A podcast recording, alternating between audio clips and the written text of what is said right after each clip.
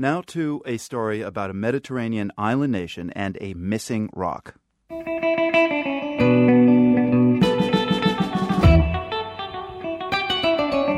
Our Geo quiz today starts with the Apollo moon missions. The astronauts brought back rocks from the lunar surface, and later President Nixon gave some of them as gifts to different nations around the globe. Problem is, this Mediterranean island country we want you to name was at war in 1974 when its moon rock was to be presented, and in the chaos, the rock went missing.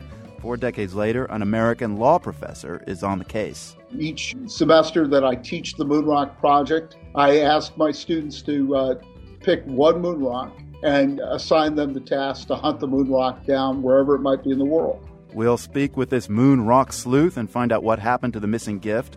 First, though, take a few minutes to come up with the name of the eastern Mediterranean island nation that's now divided between Greeks and Turks.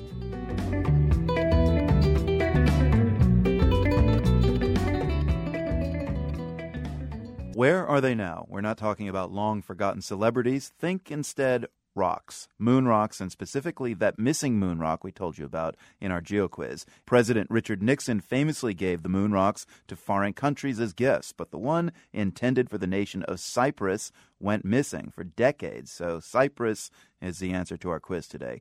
Joe Gutheinz teaches at the University of Phoenix, and if you need to find a missing moon rock, he is your guy. Joe, tell us about the Cyprus case. Was a moon rock ever actually given to Cyprus as a gift? We were supposed to have given two moon rocks to Cyprus an Apollo 11 moon rock and an Apollo 17 Goodwill moon rock. What happened in 1973 and 1974, the time frame when the moon rock would have been presented to Cyprus, is that island nation was on fire. There was terrorist activities. Our ambassador to Cyprus was actually uh, assassinated on August 18, 1974. That's the U.S. ambassador. Mm. And so we lost track of the gifting of the Apollo 17 moon rock. And so it was a mystery. And in 2002, my graduate students determined that both moon rocks were missing.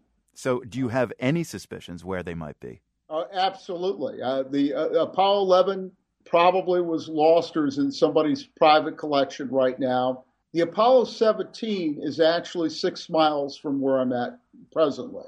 Is at Johnson Space Center adjacent to the Lunar Lab. Actually, sitting there with the Nigerian Apollo 11 moon rock that was recently recovered. Wow. So, the long story short is that from 2003, NASA knew that a diplomat's child had the moon rock, but they did nothing about it. Uh, in 2009, I uh, kind of blew the whistle on the fact that NASA was sleeping on the stick and that they were not actively trying to recover this moon rock. The diplomat's kid hired a law firm in Washington, D.C., and started to negotiate with NASA for five months until the moon rock was turned over. And then NASA did something rather strange. It sat on it for three years. Why?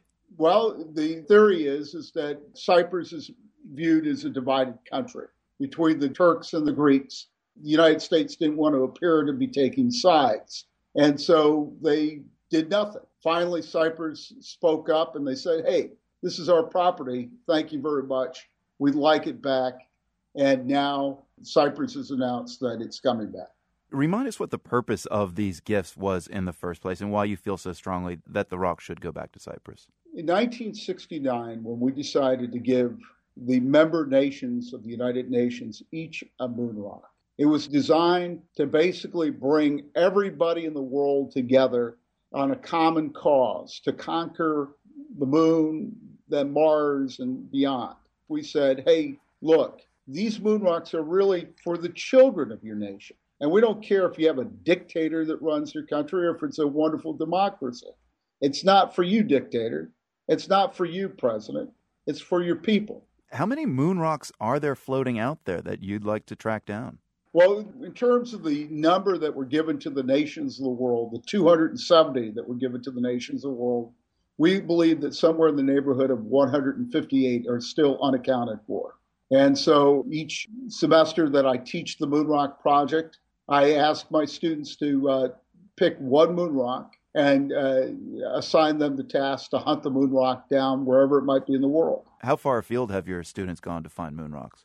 I have one student that tracked down a, a moon rock in uh, the Republic of Ireland to a dump. When that story came out, a number of people with shovels came out there and started digging around. The problem is, is that moon rock was buried for over 30 years, and good luck trying to find it. You know, I, I remember when those moon rocks were making the rounds here in the States. In museums, you'd have these lines that would rival the lines to see King Tut, and people just wanted to touch the moon rocks. And now they're flung all over. Nobody knows where they are. It's kind of sad. Uh, it really is. That of the 270 moon rocks that we gifted to the nations of the world, those nations can't account for 158 of them. Well, and hopefully, as we go along, some more will turn up. Well, Joe, we'll keep our eyes out. Moonrock investigator Joseph Gutheinz at the University of Phoenix.